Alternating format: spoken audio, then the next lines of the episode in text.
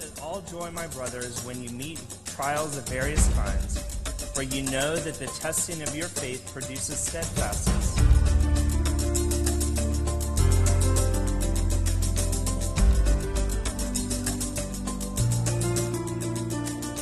Good morning, church family. So, my allergy medicine gives me cotton mouth really bad. So, forgive me. If you will please turn to James chapter 1. And today we are in verses 19 through 21. So today is true faith is quick to hear. So James 1, verses 19 to 21. See, we're, we've been in here for so long, I have my little ribbon thing stuck for James. So, verse 19 Know this, my beloved brothers, let every person be quick to hear, slow to speak, slow to anger, for the anger of man does not produce the righteousness of God. Therefore, put away all filthiness and rampant wickedness, and receive with meekness the implanted word, which is able to save your souls. So, as I was working through the, the sermon this week. Um, by the way, today is true faith is quick to hear. Okay? We've been working on true faith and what faith looks like.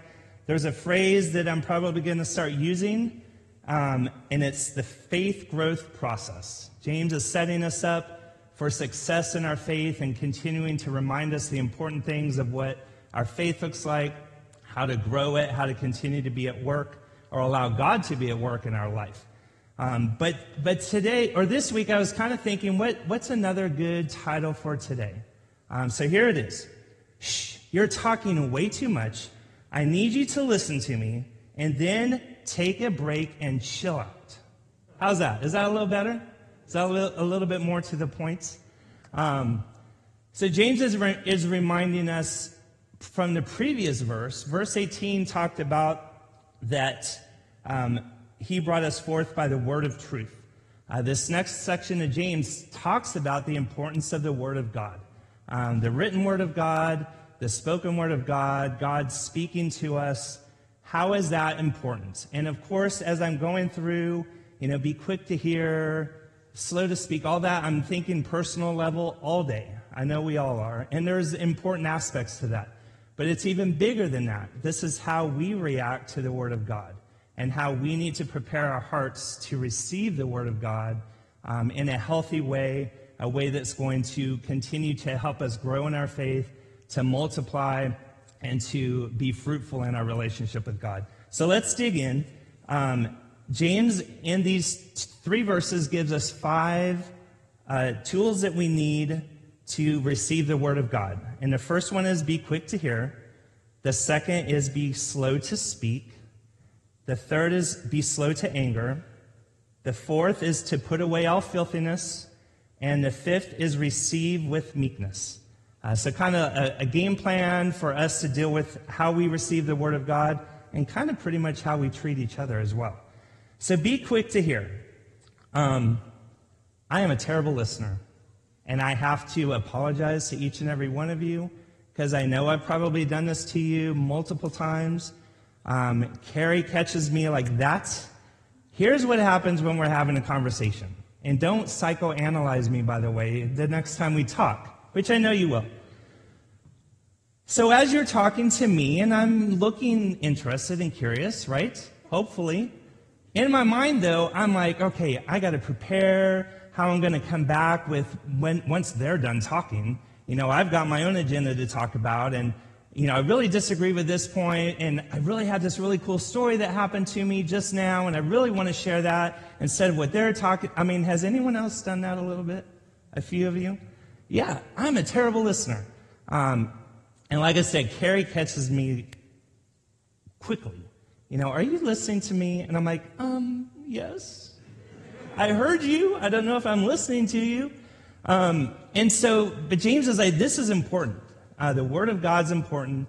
We've got to really hear, stop, and be quick to hear. It needs to be our default setting. As I've admitted to you, it's not my default setting to look intently in your eyes and hang on your every word, and, and I need to work on that. So, you, I give you permission to call me out on that if you see my mind wandering, which is probably 90% of the time. Um, but be quick to hear. Uh, and this is important too when James wrote to the first century believers because they didn't have a written, they didn't have the written word. Uh, they had to hear it um, at church, if you will, and they had to hear it, and not only hear it, but kind of really take it to heart, memorize it, catch hold because they didn't get, they didn't have access like we have. I know a number of you are probably on devices, unless that's a game you're playing, but um, I mean, we have access to the Word of God anywhere, anytime, anyhow. Um, and that's an amazing thing that we have, an awesome privilege that we have. But to, to really be as intentional as the first century believers that they heard and then thought, I've got to really get a grasp of this and take it to heart and live this out. That's the only way I remember things. And so here's this opportunity. By the way, does everyone have an actual Bible, like the printed Bible? If you don't, I, I probably shouldn't take a sip in the, in the middle of a sentence. But if you don't, I have in my new office a couple of shelves of some Bibles um, that are totally for giving away. If you don't have access to an actual printed word, please see me. Please talk to someone. Let us get you a Bible. I know the apps work, they give reminders for quiet times, and that's amazing, but there's something to truly holding the printed, bound Word of God in our hands. Um, by the way, it's already downloaded. By the way, you don't have to charge it because you know why? It doesn't lose its power. Okay, you guys caught that. The second, first service, I had to repeat that. Let me say that one more time. This book does not ever lose its power. Um, so hold on to that. Literally hold on to that. But please, please, you know, if you don't have, have a Bible, let me know so we can get that taken care of. So James is saying, look, we've got the Word of God. we we need to listen to the Word of God. We need to hear God speak. Now, I've not heard God audibly speak. I know that He speaks through Scripture, through some Christian brothers and sisters, through my prayer time, through worship. Absolutely. Um, but it's hard sometimes. You really, truly have to stop and listen, uh, to be still. One of my favorite phrases and verses. Turn with me, or I'll just tell you the story about 1 Kings, but you can turn with me to 1 Kings 19 if you want. But here is Elijah. Elijah's got some issues. He's running away from Jezebel. Um, he's taken off and running for his life and went up to a mountain uh, to get away and basically was just ready to die, feeling sorry for himself. And he calls out to God, God, please just take my life. Um, so he's waiting for a response. And he does hear God say to go out to the to the, the face of the or the front of the cave up on the mountain, and then all of a sudden this big wind comes. And this wind is so powerful it breaks and chips the rocks. I mean, this is power. And Elijah knows God. All right, God, I hear you. But then all of a sudden, that wasn't God. And Elijah's like, Well, you know, what, what's going on here? I thought that was God, and I don't hear his voice. So then an earthquake happens. Now we're talking earth shaken power, right? More rocks are cracked. Um, there's destruction from this earthquake, power in this earthquake. Elijah's like, Well, God, I still don't hear you. But God wasn't in the earthquake. Then this fire. Imagine, have you guys ever been on the beach or seen a huge bonfire in the middle of the night? Um, it is, it is, it's awesome to, to see. So a fire comes through, and Elijah's got to be like, oh, this got to be God. You know, fire, power, all this. And sure enough, no voice of God. And Elijah's like, what's going on? And then God spoke in a still small voice, in a quiet whisper. That was a voice that Elijah heard.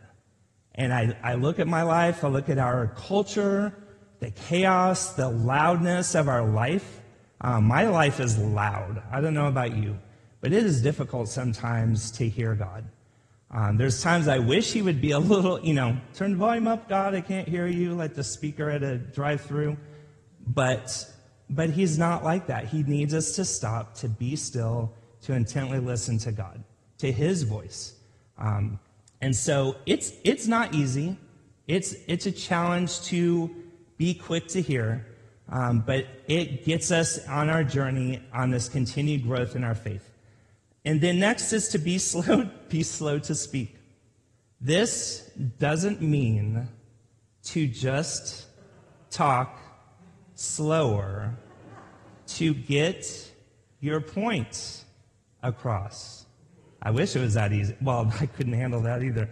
Um, so God, God created us to speak less, right? There's only one mouth and two ears, right? So even our created body, of course, I think my mouth is quite larger than my two ears. Um, no comments, please. But to be slow to speak is not easy. But speaking doesn't allow you to hear. I don't know anyone at all ever that has ever been able to speak out loud and be able to hear something back. Um, so James is warning us to be to to not speak so quickly. Um, I tell you what, social media causes us to speak pretty quickly, doesn't it? Um, a post comes across, you disagree, you're frustrated with someone, and you're like, oh, I'm going to respond. You know, I'm being snarky or I'm being super creative with my answer, and click, click, click, click, click, send. And now you've reacted too quickly, and now you've engaged in a debate or a, a, a, conversation, something that wasn't uplifting because we reacted too quick. We spoke too quickly um, via social media, via an email, um, a text, without stopping and kind of taking a minute and praying about it. And I think we we all need to take a hold of that, that we can speak too quickly. And we have, again, these devices that allow us a super fast response uh, without without state, taking time to just pause, think about that. Is it worth reacting to? Is it worth not? And really praying about how we're going to, going to respond. I came across a, a sentence that said this Are we so eager to be teachers that we have no time to be students? Um, you know, I'm going to teach them a lesson, I'm going to teach them what's right, and, and you're engaging too quickly. When is the last time that we took a friendship, we took a marriage, we took a relationship with our children and thought, I want to be the, the student. You know, I want to hear your life. I want to hear what God is doing in your life before me just kind of like getting everything straightened out in you. Um, how many times do we need to stop and kind of take pause and listen to those around us? And even more importantly, God. How many times are we saying, "No, God, I've got this," or "No, you know, I'm gonna I'm gonna bypass this part of the passage," and we kind of instruct God in what's going on instead of being the student. How much of a student are we in our relationship with God? Proverbs, of course, has some great things, and James uh, was was uh, you'll see a lot of the a lot of proverbs through here in the Sermon on the Mount. So let me read you a couple of proverbs. Proverbs 10:19 says, In the multitude of words, sin is not lacking, but he who restrains his lips is wise. He who guards his mouth preserves his life, but he who opens wide his lips comes ruin. And even a fool who keeps silent is considered wise. When he closes his lips, he is even deemed intelligent. Um, so Proverbs all throughout talks about being quiet and being not, not speaking so quickly. So let's talk less and listen more to our spouses, to our children, to our family members, to our coworkers, to strangers that we meet and hear their story and, and be one that is willing to listen, but most importantly to our God. So we've got to, to be slower to speak, or slower, quick to hear, slow to speak, and now be slow to anger. Um, anger kind of really messes things up, the whole listening and speaking part, doesn't it? There was a, I once saw a poster that read this Temper is such a valuable thing, it is a shame to lose it. Have you ever thought about that? You lose your temper, well, what's your temper?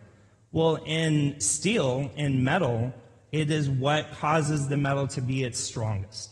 Um, I love the show Forged in Fire. Um, you know, the, the the quench and all that stuff to harden the, the steel that they're working on. So, so temper kind of keeps a piece of steel the strongest. Looking up temper and temperament, it is also having to do with uh, musical instruments. The piano is tuned to the proper temperament, and it's the exact interval between each key so that you're not out of key um, as you're playing it. So it's got to be tuned. The temper of the, the keys need to be right on. So then I thought, well, if you lose your temper, you probably sound as bad as a fourth grade uh, recorder choir, right? How many of you, if people you see people lose their temper, it sounds terrible. Um, so here's this, this picture of not losing your temper to be slow to anger. Um, another phrase I came across or, or sentence says this Wrath never furthers the cause of right. Wrath never furthers the cause of right. You could be right, but if you get angry and bring wrath on someone, that's not helping your, your, the, the words that you're trying to tell that person to correct them. And I know this because I guarantee you, and I know for a fact that I have never won an argument with Carrie when I got angry. Never. I could have been absolutely right, which is all the time. Um, I could have been right, but in my anger, now that has wiped, wiped it all off the table. Um, so anger has nothing to do with any solid, healthy relationships of any kind. It does not produce the right life that God desires, or the righteous life. Um, an angry attitude creates an atmosphere where there is no sight of the righteousness of God. Uh, we are not right with God when we get anger, angry in, that, in an unhealthy setting. Um, and it diminishes the, the listening and the speaking.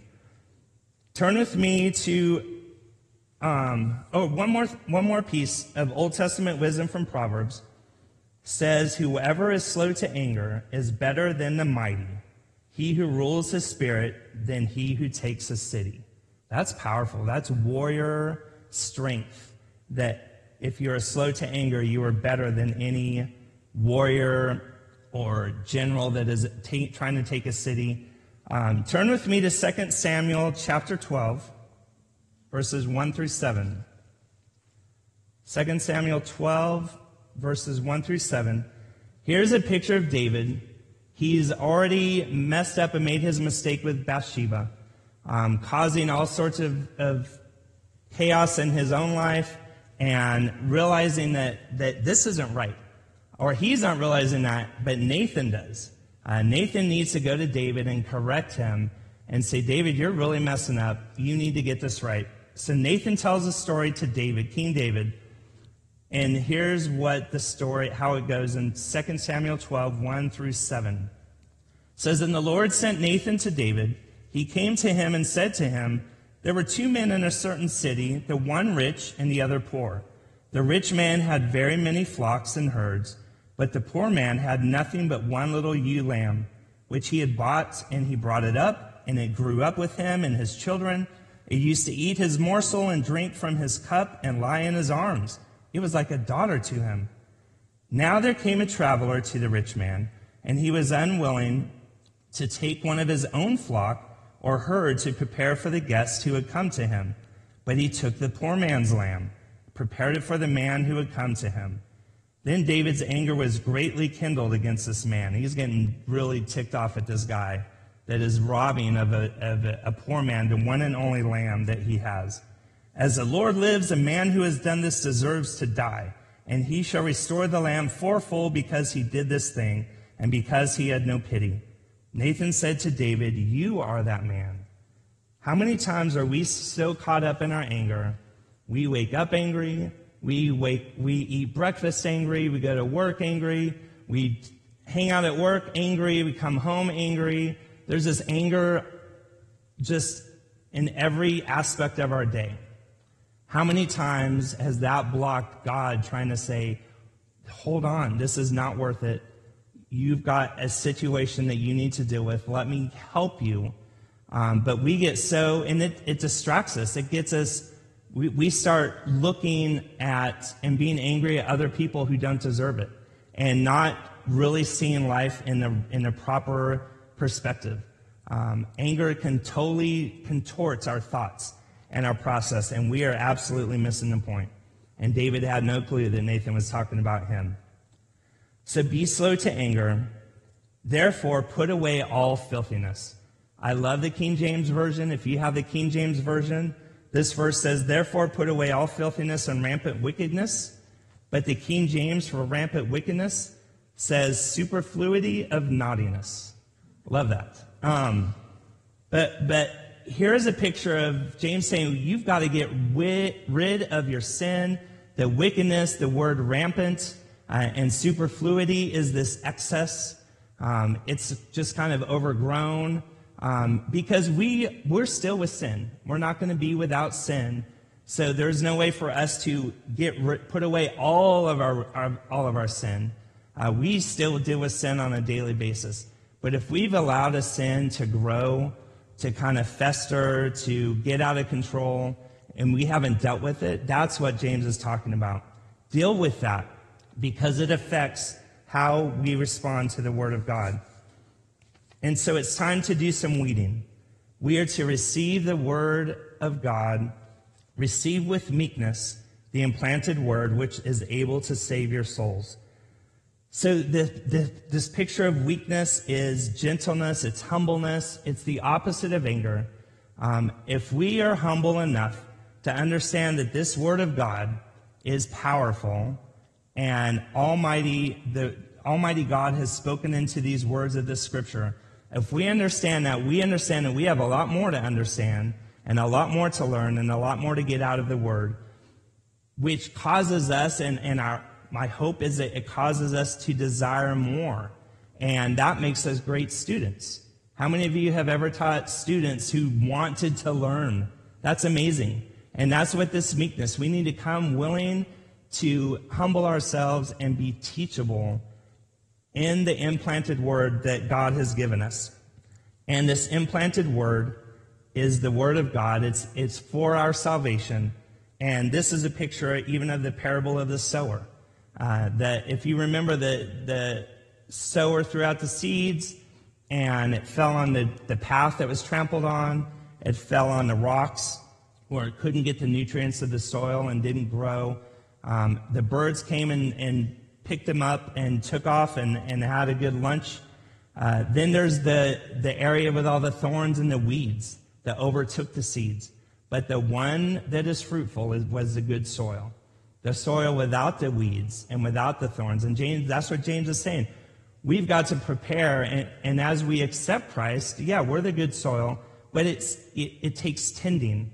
There's got to be continual work to get the weeds out of there, to make sure it's protected from the birds, that people aren't trampling all over that. So there's work in our faith. Yes, all the power comes from God, the work of the Holy Spirit, Christ Jesus in our heart, but we've got to continue to, to be aware of everything in our life and make sure things aren't getting in the way of receiving the implanted Word of God. And so, as we close, I want to give us a couple of points to help us keep that soil uh, at, at, its best, receiving the Word continually. Um, and it's so much more than just a simple, okay, I'll be a better listener. I won't talk so much. Try not to be angry. It's so much more than that because it takes Jesus Christ uh, in our life to give us the strength and power to do that. So, a few things for us to help us prepare our hearts is first to confess our sins, just kind of working through the weeding out of, of the evil and, and sin in our life. 1 John 1 9 says, If we confess our sins, he is faithful and just to forgive us our sins and to cleanse us from all unrighteousness. And then the second one is get into the Word. We've talked about the Word all morning. Let's get into the Word. Take time. And I know, you know, while I, I can't do 30 minutes, I can't do an hour. Do five minutes. Five minutes a day is better than no minutes a day. Um, get into the Word of God. Psalm 119 says, With my whole heart I seek you. Let me not wander from your commandments. I have stored up your word in my heart that I might not sin against you. Open my eyes that I may behold wondrous things out of your law. That's verse 18. And then let's pray. Why, the greatest access that we have to God the Father is in prayer. Um, and if we need to listen more, let's pray more. 1 Thessalonians 5 16 and 18 says, Rejoice always, pray without ceasing, give thanks in all circumstances, for this is the will of God in Christ Jesus for you. Let's pray and then listen. We've talked about this. So many times we have our list, get through our list, amen, off we go. When's the last time we prayed and just stopped and said, All right, God, speak to me? Um, let me hear what you want me to do in these situations. Let me hear where you are doing work in this situation. So let's listen even more while we pray. And then this was a great transition into this week. Give thanks in all circumstances. We've got Thanksgiving coming up this week. I pray that we're thanking God more than just that one day, but let's thank God for all the amazing things that He's given us in our life and continue to hear the work that He's doing in our life.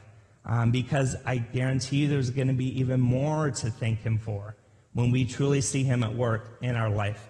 And that we're not so quick to speak and distract others. We don't get angry and frustrated and, and try to do things on our own. We've got to rely on Jesus.